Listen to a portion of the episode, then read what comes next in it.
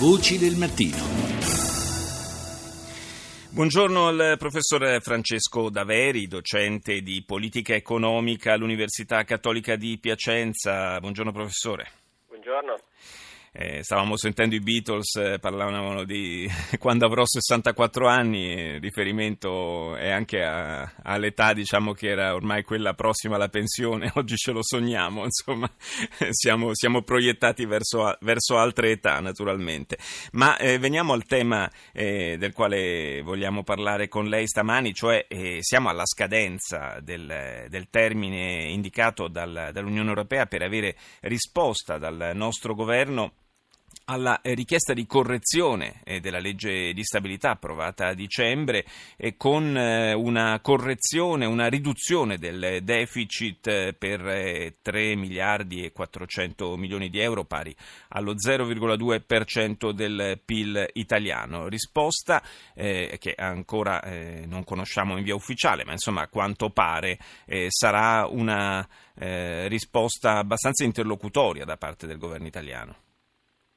Sì, credo che eh, il governo italiano, ehm, almeno sulla base di quello che, che è trapelato, ehm, non, non, darà piena soddisfazione al, al contenuti della lettera di Bruxelles perché presenterà probabili provvedimenti che parleranno di lotta all'evasione fiscale, ehm, dal punto di vista della cassa eh, proverà a suggerire che ci sarebbe una, una finestra per il rientro dei capitali la cosiddetta voluntary disclosure, insomma il fatto di poter riportare eh, i capitali eh, così usciti dal nostro paese eh, illegalmente pagando una tassa eh, sopra il dovuto sopra questo e però soprattutto non conterrà manovre di aumenti dell'IVA e di riduzione della spesa pubblica, quindi vuol dire iniziative eh, che sono eh, così eh, cosmetiche, nel senso che mm. di fatto fanno salire probabilmente di quello 0,2 eh, il, fanno migliorare quello 0,2 il deficit che viene richiesto dalla, dalla Commissione senza però incidere sulle eh, dinamiche di spesa, entrate e entrate fiscali. Che questo sia ragionevole o no rimane un punto da, da, da, da discutere, nel senso che sicuramente intervenire in corso d'anno non è il modo migliore per incidere su dinamiche di più lungo periodo che riguardano la finanza pubblica del nostro Paese. È facile immaginare che una, una risposta di questo tipo non, non soddisfi del tutto eh, Bruxelles. Eh, è anche vero però che non esistono poi degli automatismi per quanto eh, riguarda l'apertura di eventuali eh, procedure nei confronti dell'Italia, perché si tratta eh, di decisioni non tecniche ma decisioni politiche soprattutto eh, se consideriamo che la, la, la commissione presieduta da, uh, da Juncker, uh, che in passato era stato definito uh, burocrate, attaccato insomma, da molti politici italiani, di fatto è stata molto politica, cioè fin dall'inizio ha provato a interpretare i criteri, i decimali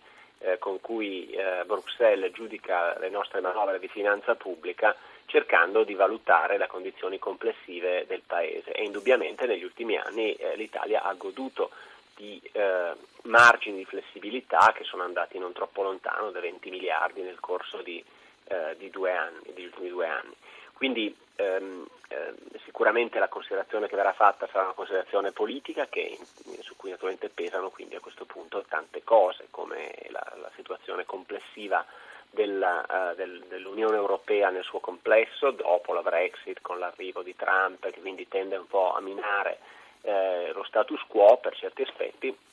e dall'altro lato però anche la ripresa dell'economia europea che è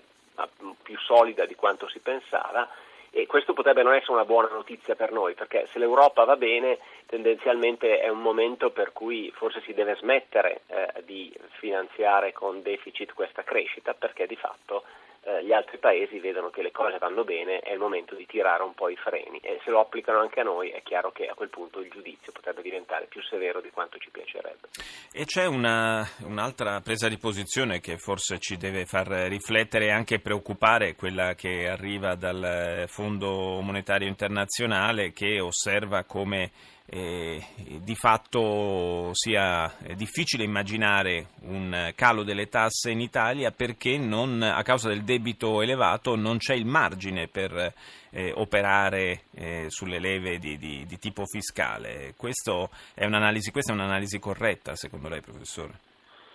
Anche qui naturalmente ci sono considerazioni varie che si possono fare, eh, guardando all'ammontare di debito pubblico che abbiamo, 100, quasi 135 punti del PIL, eh, verrebbe da dire che la cosa che dobbiamo fare con le nostre variabili fiscali, quindi con la spesa pubblica e con le tasse, è, è, è il ragionamento di un buon padre di famiglia che cerca di correggere i conti quando, quando, la famiglia si è troppo indebitata. Ecco, questa sarebbe la prima cosa. Dall'altro lato però non ci sono tante, eh, tanti esempi di paesi che abbiano ridotto il rapporto debito-PIL se non facendo ripartire la crescita economica. Quindi eh, il, il, il, sentiero è stretto, bisogna, quello che negli ultimi anni è stato, è stato tentato da, da, dal governo Renzi e credo che il governo Gentiloni si muova nello stesso solco, è di ridurre lentamente il deficit pubblico per cercare di non pesare sui conti pubblici o pesare meno che in passato sì. sui conti pubblici, cercando di rilanciare la crescita economica. Grazie al professore Francesco Daveri, grazie di essere stato nostro ospite.